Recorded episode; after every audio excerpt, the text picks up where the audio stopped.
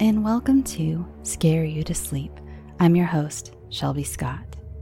How are you? Did you drink any water today? If not, grab a tall glass and sit back while I tell you some excellent scary stories by two incredibly talented authors. First, though, I wanted to say a huge thank you to Ash, who has been running the Scare You to Sleep Discord server. I have a link in the show notes if you want to join us. It's been really active. It's been great. And Ash has been doing an incredible job creating so many fun channels and keeping everything moving along so well. And some quick news before we begin all the merch in the TeePublic store will be on sale for up to 35% off from February 10th through 12th. I should be adding some new designs too, as well, for those of you who have been asking. The link to the store is in the show notes. Now, let's get on with the episode. I have two very different stories for you tonight. First up is a story by an author who would like to go by their Twitter handle, Rooterdoot. I'll link that in the show notes. They have for us a tale set in a galaxy far, far away. This is home.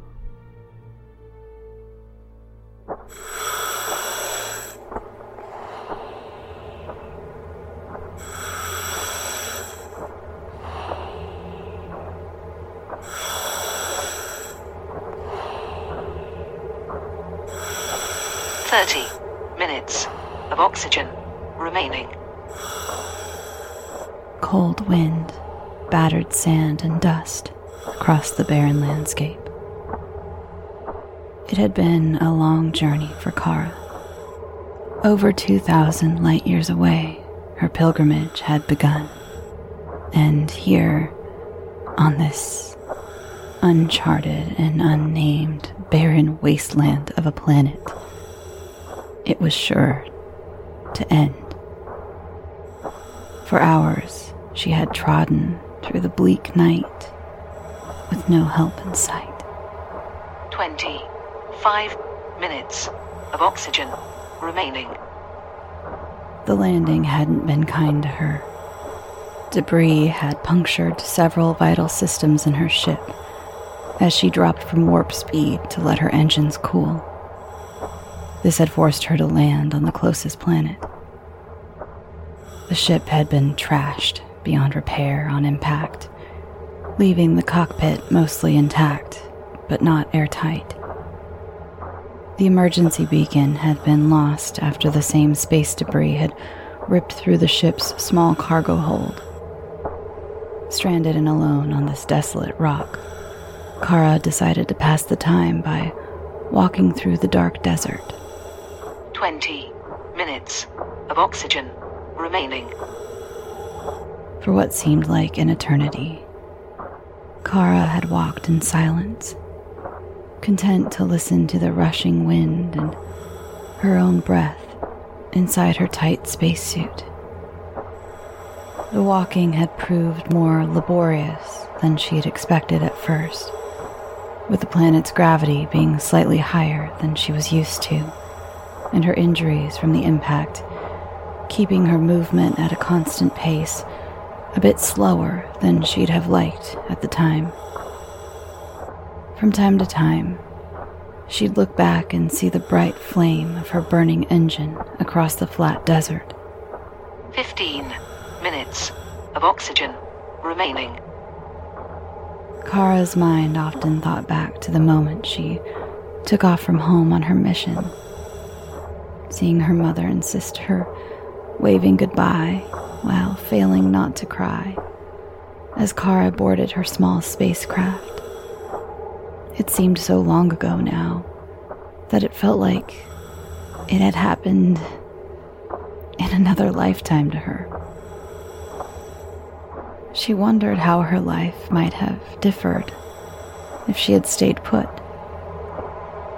Pointless now to think of such things, given her current situation but the brain has such strange coping mechanisms. 10 minutes of oxygen remaining. Kara thought about how things might have been different if she had finished, if she had reached her destination. She might have made it to her ancestral homeworld of blue oceans and green forests. A world full of civilization, both huge and tiny.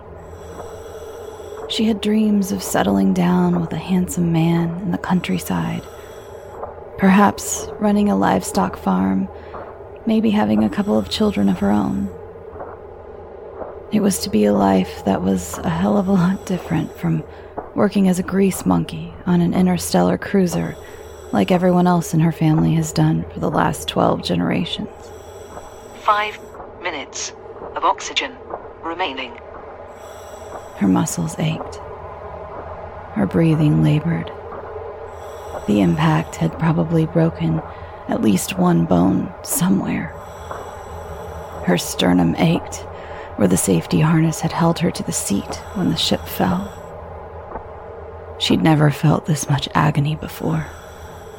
Despite working as a mechanic, she lived in relative luxury and rarely had suffered anything worse than a scratch or scrape. She had been lucky in that regard. It hit her for a moment that she may never experience the pain of bringing new life into this universe. And she felt a tear well up inside. She pushed the thought aside and kept walking. Four minutes of oxygen remaining. Dawn was fast approaching. It seemed to Kara that this planet had a relatively short day cycle. She felt glad that she would at least see one last sunrise in this lifetime. Three minutes of oxygen remaining.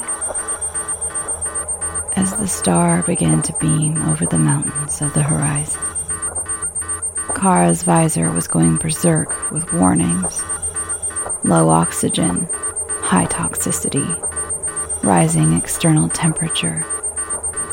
It was clear to Kara that this planet was extremely close to the local star, and there may be chlorine under the ground, being evaporated by the hot temperatures. She ignored the warnings. Nothing that could be done about them now. Two minutes of oxygen remaining.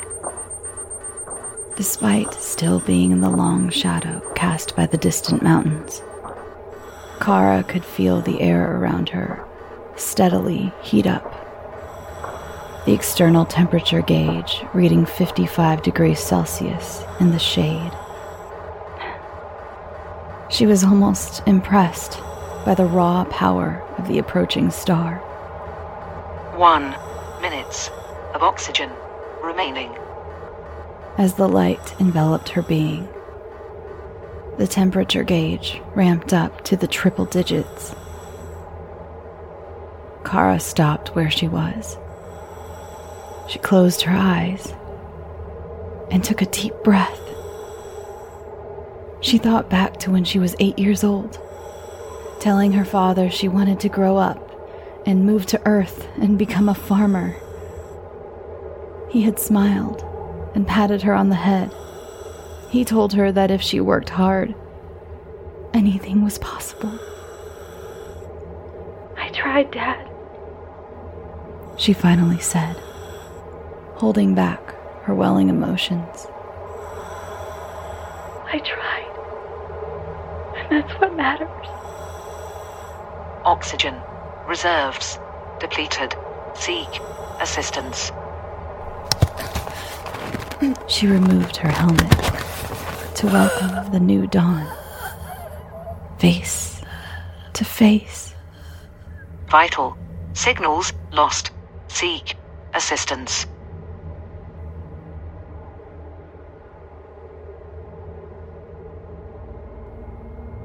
This next story was sent in by author Tracey Carvill. And you all know how much I love spooky lighthouses and things like that. So you'll all know how excited I was to receive this story and how excited I am for you all to hear it. This is The Lighthouse Keeper.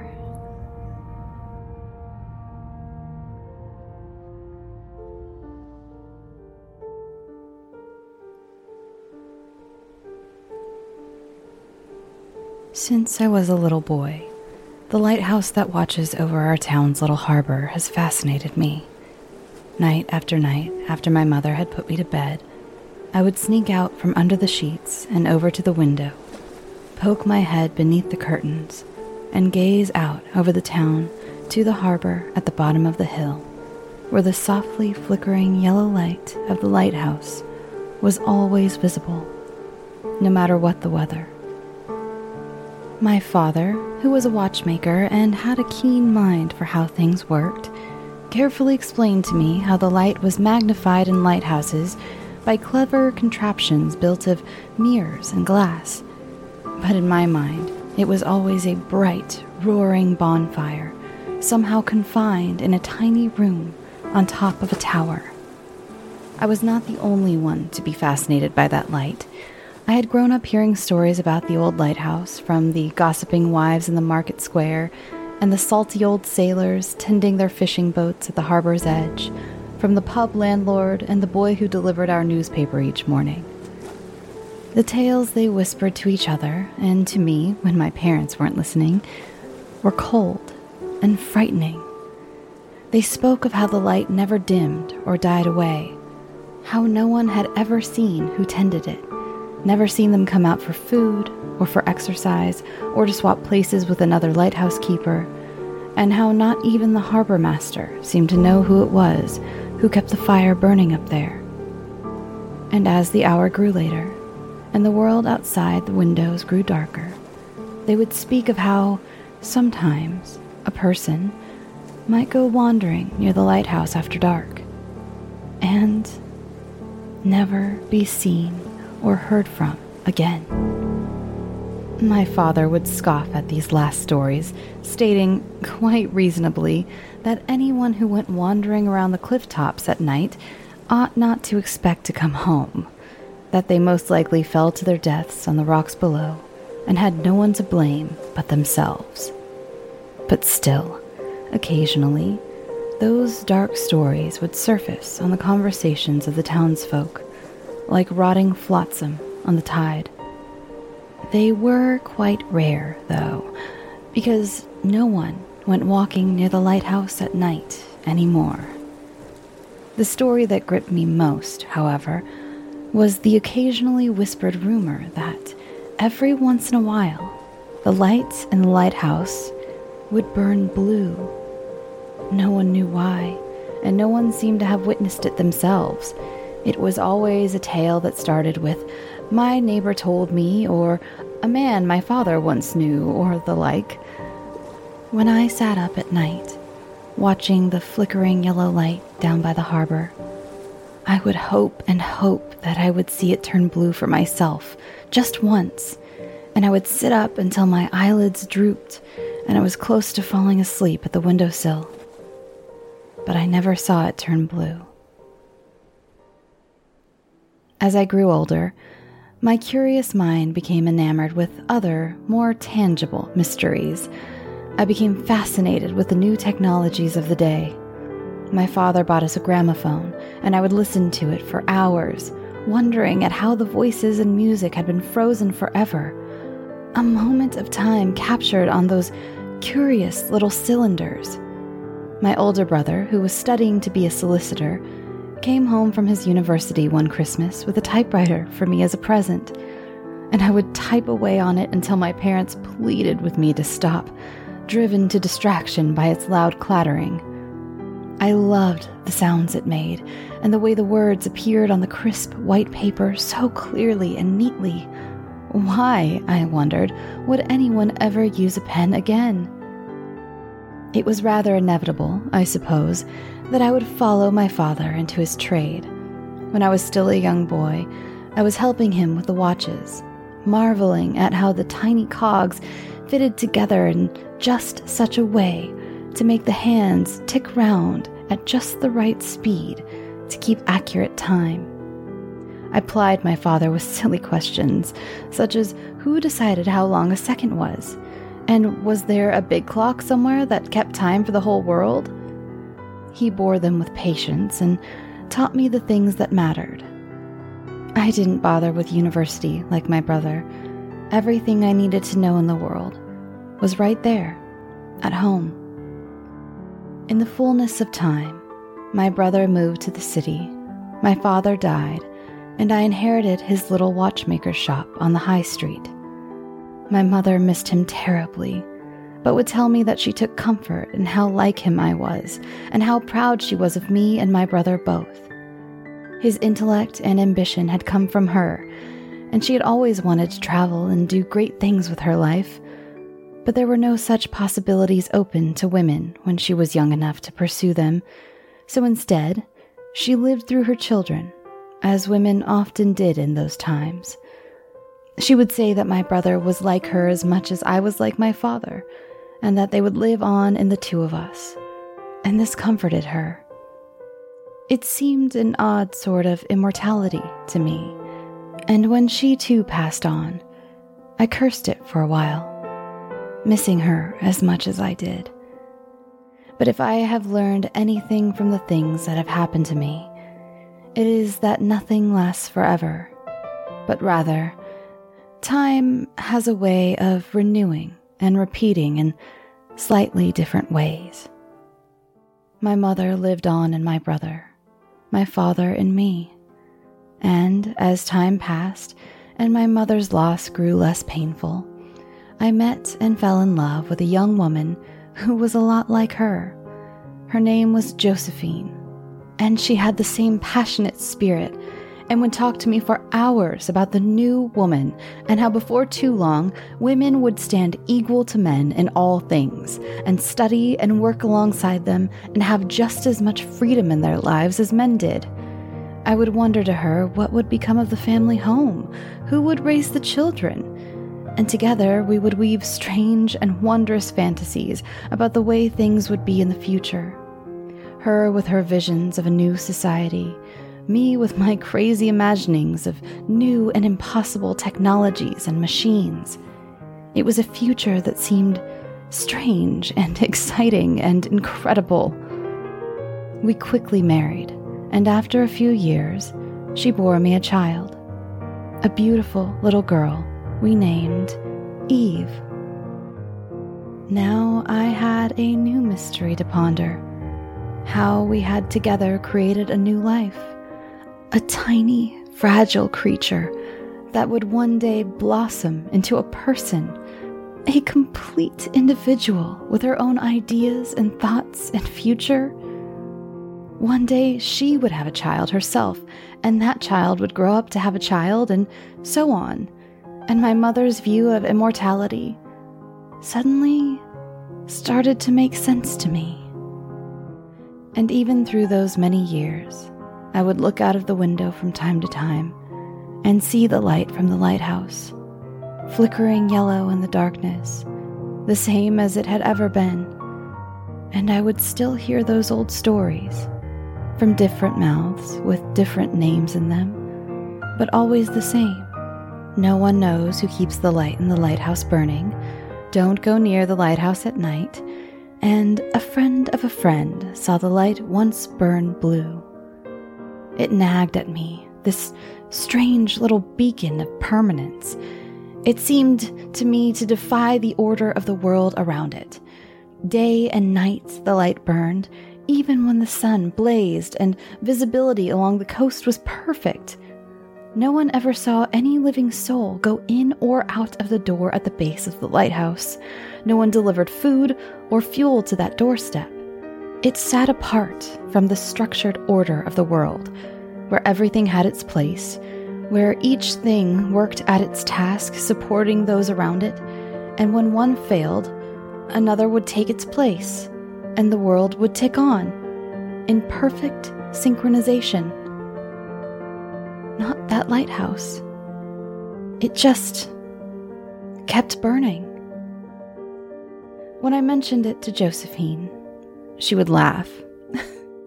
just because nobody has seen people go into the lighthouse doesn't mean that nobody does, she would point out, perfectly logically. When I wondered at how the light never went out, she would just remark that the lighthouse keeper was evidently very good at his job. And of course, I would agree with her. Who wouldn't? What she said made perfect sense. But still, it burned. Still, it burned. I had taken to smoking a pipe in the evenings, stepping out into the garden to keep the smell out of the house, and when the weather was fine, Josephine and Eve would join me. One summer evening, we were sitting on the bench we had placed in the garden for ourselves. Josephine was keeping a keen eye on Eve, who toddled about in the grass, investigating the flowers that Josephine had planted, and now and then beaming up at us for encouragement. I had been watching the sky slowly darken, its colors fading from blue through pinks and yellows to indigo and black. The stars peeking through the display as the light died, and my eye fell, as it often did, upon the lighthouse by the harbor at the bottom of the hill. Its yellow light seemed to grow stronger as the night closed in but I knew that it was just the same as it had always been. Then, just for a second, I saw it flare blue. I was on my feet in an instant, and Josephine, thinking something was wrong, was at my side a moment later. I saw it! I exclaimed. I saw the light turn blue. She looked at me incredulously. That's just a story, she admonished. You're letting your imagination run away with you again, dear. I denied it, but when she picked up Eve and told me to come inside, I followed quietly. Already my mind was starting to question what I had seen. It was only for an instant. Could I be so sure I hadn't imagined it? I had always wanted to see the light turn blue. By the time we retired to bed, I had played the moment over and over in my head, and I was certain I had seen it. I hadn't imagined it. The story was true. And if that story was true, what of the others? I tossed and turned in bed, pondering it all, until my poor wife's frustrated sighs caused me to get up, dress lightly, and go downstairs to read. But once downstairs, I found I still couldn't settle. The light of the lighthouse seemed to be beckoning me, even when I couldn't see it. And more than once, I found myself standing at the window, peering out at it through the dark, where it burned its usual flickering yellow. I couldn't bear it. I had to know quiet as a mouse. I put on my shoes and coat and crept out through the back door, which creaked less. I didn't dare open the rusty old gate, which we barely used, at the back of the garden, and I must have looked such a sight climbing over it in my hastily thrown on attire at that ridiculous hour. But propriety and reason were lost to me at that moment. I felt like a thief in the night as I ran lightly down the road toward the harbor, avoiding the hazy glow of the gas lamps. I didn't know what I would say to explain myself if anyone saw me. I didn't do things like this, but I had to know. Our town was only a small one, and before long I was standing at the end of the narrow path that led up around the top of the cliffs that formed our pretty little harbor to the lighthouse. The way was well lit from the light from above, though deep shadows fell everywhere from the fence posts, the trees, and from the lighthouse itself, so I had to tread carefully. Now time seemed to stretch as I made my way along that long path, and it seemed like an age had passed before I was at last standing before the lighthouse door. The shadows stole the details from me, but the door handle felt rusty beneath my hand. I half expected it not to turn, but it did, and with a shriek of neglected hinges, the door slowly swung open before me. I stepped inside, into bright yellow light and warmth. It would have seemed welcoming in there if it were not so empty and gray. Gray stone walls and a gray stone staircase that spiraled up, gray corroded coat hooks with nothing on them, gray metal boxes and a gray wooden stool slowly succumbing to damp rot. And silence. And above me, the flickering yellow light. I climbed the stairs slowly, in a sort of trance. I made no conscious decision to put my feet on the stairs. I just found myself moving up and around and up and around. I climbed until my legs ached and I was dizzy. Until I made the final turn and found my head coming level with the floor of the room in which the light burned. The light dazzled me. So bright and close it was, and the warmth made sweat stand out on my forehead. But when my eyes adjusted, I felt my blood run cold. The room was a simple circle, with windows all around, and beyond them, a metal rail.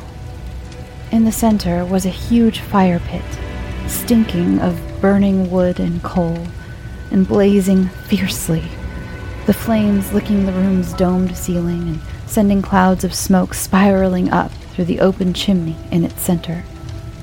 Beyond the flames stood a tall, emaciated figure, gray clad, standing facing the windows, gazing out, weathered, skeletal hands as gray as his clothing, clasped loosely at his back.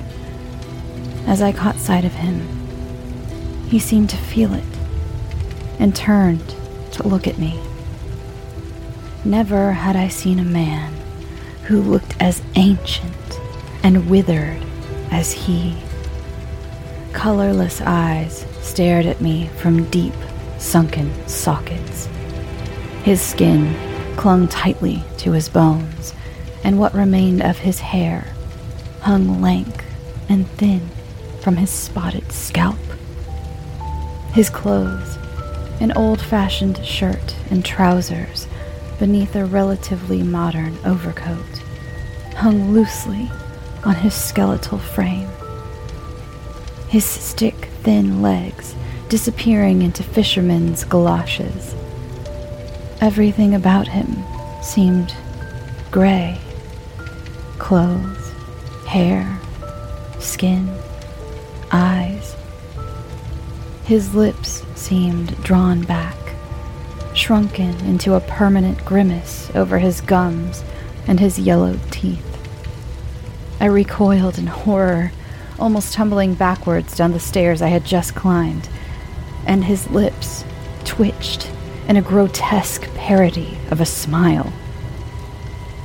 He looked like a risen corpse, and when his lips and teeth parted, I cringed in anticipation of some hideous death rattle. But when he spoke, his voice was strong and firm. Finally, you have come, he said. I have been waiting for you for many, many years, friend. I gaped at him. You, you know me? He shook his head, slowly, carefully. No, but I knew you'd come. Eventually, someone was bound to come. He tilted his head and regarded me thoughtfully. Well, what have you come here to find? For a moment, I hesitated, uncertain. I was so shocked. I could not recall what had brought me there. Finally, I remembered. The light, I said. I saw it turn blue. The old man nodded. You did. It called to you. Yes, I agreed. I suppose it did. Growing a little bolder, I asked, What was it? He chuckled, a dry rasp in his throat.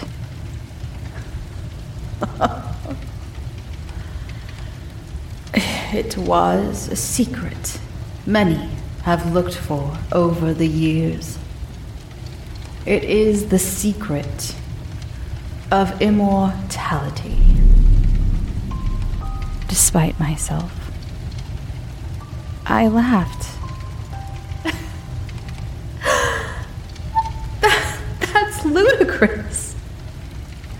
There is no such secret. The old man shrugged. Then turn around and leave. If you don't believe me, another will come who does. And I will give my gift to them. It makes no difference to me if it is you or another. I hesitated, my eyes drifting into the roaring fire, then back to this impossibly aged old man. He met my gaze with his watery eyes and smiled humorlessly. His bony hand snaked out from behind his back, and he pointed with one skeletal finger to a pile of firewood stacked neatly to one side of the room. The signal fire must remain lit, he said, as long as it burns. Its keeper lives. They want for nothing food, water, sleep, because they do not need it. Sickness will not touch them as long as the fire burns. That. That's impossible. I protested weakly, and then absurdly. Lighthouses don't use bonfires. They use mirrors and angles and. My voice trailed off weakly as a knot of wood popped in the flames defiantly. The man gave a slow shrug. There wasn't always a lighthouse here, he replied, but there has always been a fire. I turned this over in my mind, wondering at what used to be here before the old lighthouse was built. I imagined strange pagan rites and mysterious tribesmen conducting old magics. If this is true, I said, why would you give it up? The man shrugged again. I'm tired, he replied. It is time for me to hand over the keeping of the flame. That's all. He gestured to the log pile again. If you wish to accept the gift, all you need to do is feed a log to the fire. I glanced at the logs incredulously. That's it? That's it, he agreed. That doesn't seem like how one would impart immortality upon a person.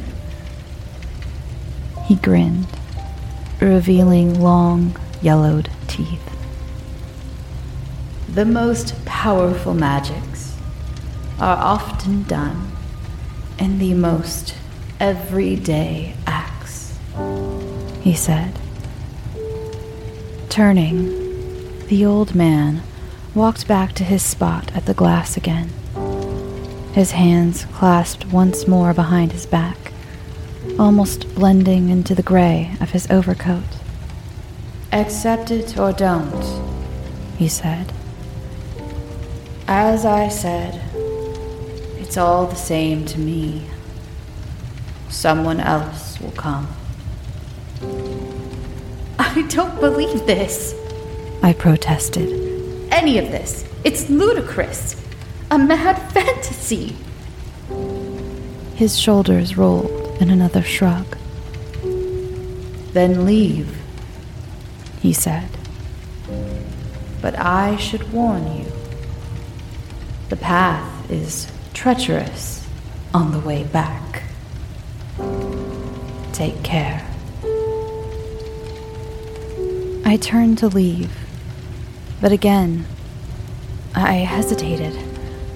The fire roared merrily behind me, its light causing the shadows to dance across the bare gray walls. All those stories of people disappearing out here were they the one who had seen the blue signal, been offered the gift, and turned away? I looked back at the log pile. Is that really all it would take? One log? And then immortality? I didn't realize I'd crossed to the log pile until I felt the rough wood against my palm and the weight of it in my hand. It was ridiculous, impossible. But what if? To live forever. What wonders would I see?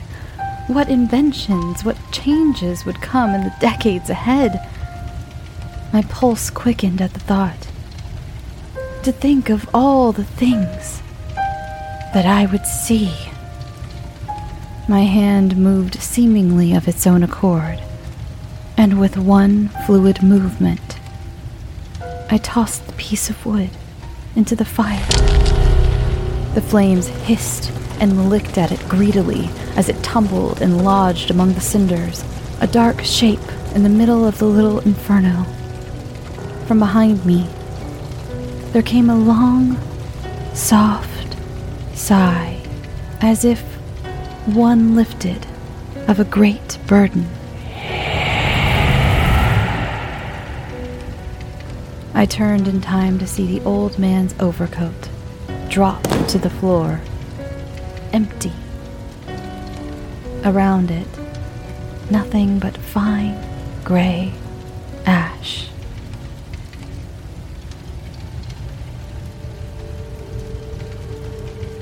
That was a long time ago. And it did not take me long to realize the cruel joke that had been played on me. Once I had fed the fire, I was its keeper.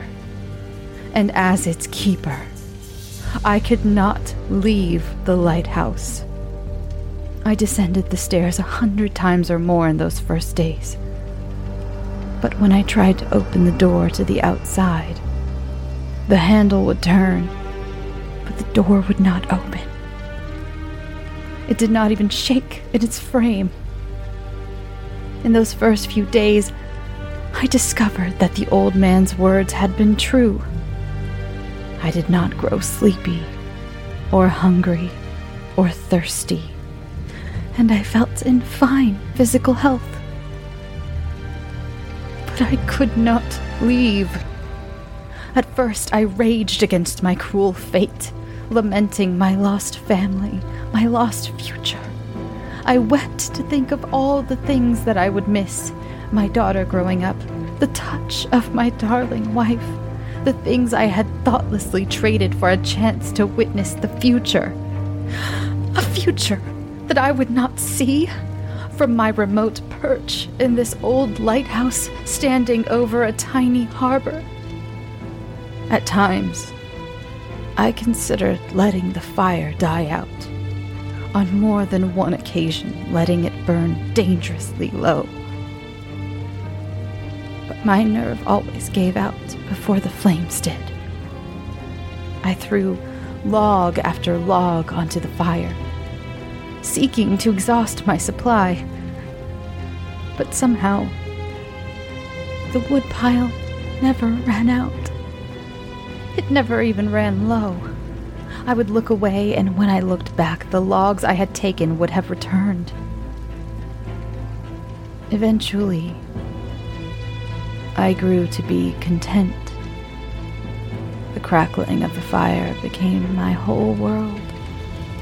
Its warmth, the only caress I needed. In its light, I watched my skin grow as gray as the walls around me. I watched my clothes fade and age. I watched my flesh shrivel and contract over my bones. The boats in the harbor changed. Strange contraptions moved on the roads the people I spied through an old pair of binoculars I had found downstairs wore odd, brightly colored clothes.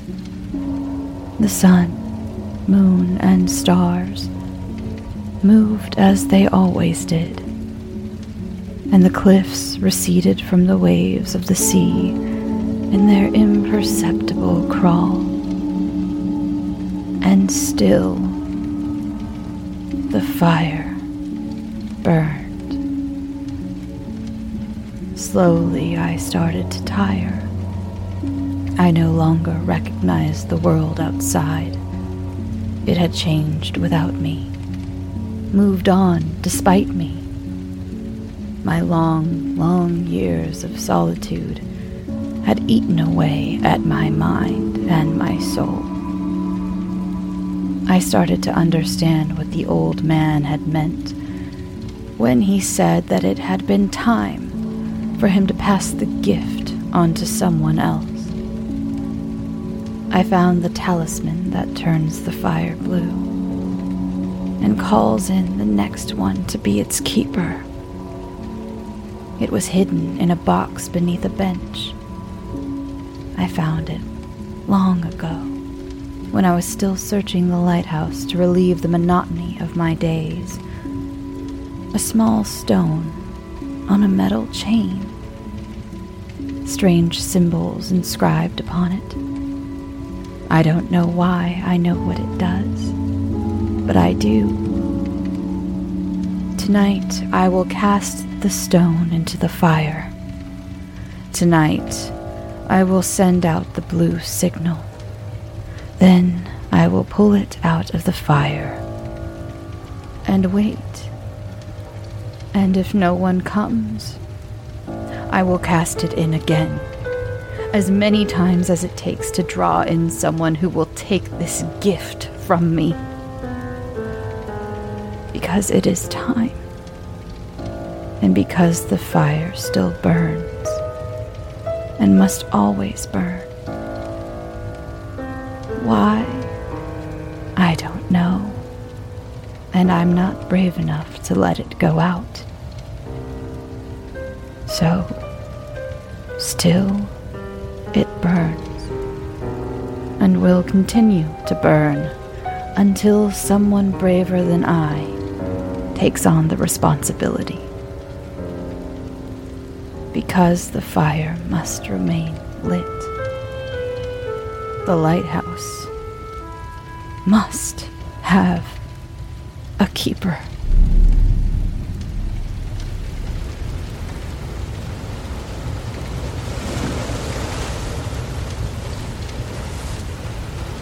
Thanks for listening. Thank you again to my authors, Tracey Carvill and RooterDoot. Um, again, I will have the link to the show notes for the Discord channel. Follow the show on Twitter, Facebook, Instagram, and Reddit. I'm trying to only include the ones that I actually interact with, and I don't think the Tumblr even exists anymore. Also, um, tell your friends about the show. Let's. I, I'd love. I, I've heard from a lot of you this week that have said that you've told a few friends, and that means a lot. And the more the merrier. I love it. So yeah, if you could just do me a favor. I don't have a way for you to um, leave reviews anymore like I used to. So if you can just tell a friend about the show, or you know, tell a a Facebook group that you're into, or tell a Twitter page or a Discord server however you interact with people. Um, we're all friends, you know? Uh, just let them know about this show and if see if they like it. Okay, going on too long. I apologize if my sound in the intro and outro is a little off. My pop filter fell off and I don't know where it went. I no idea. No clue. I don't know. so if you're getting some explosives, I I apologize. All right, I'm going to go. I usually tell you what I'm going to bake at the end of the week, and I have no idea. I have no plans for baking this week, unfortunately. So, sorry about that for those of you who are keeping score. no.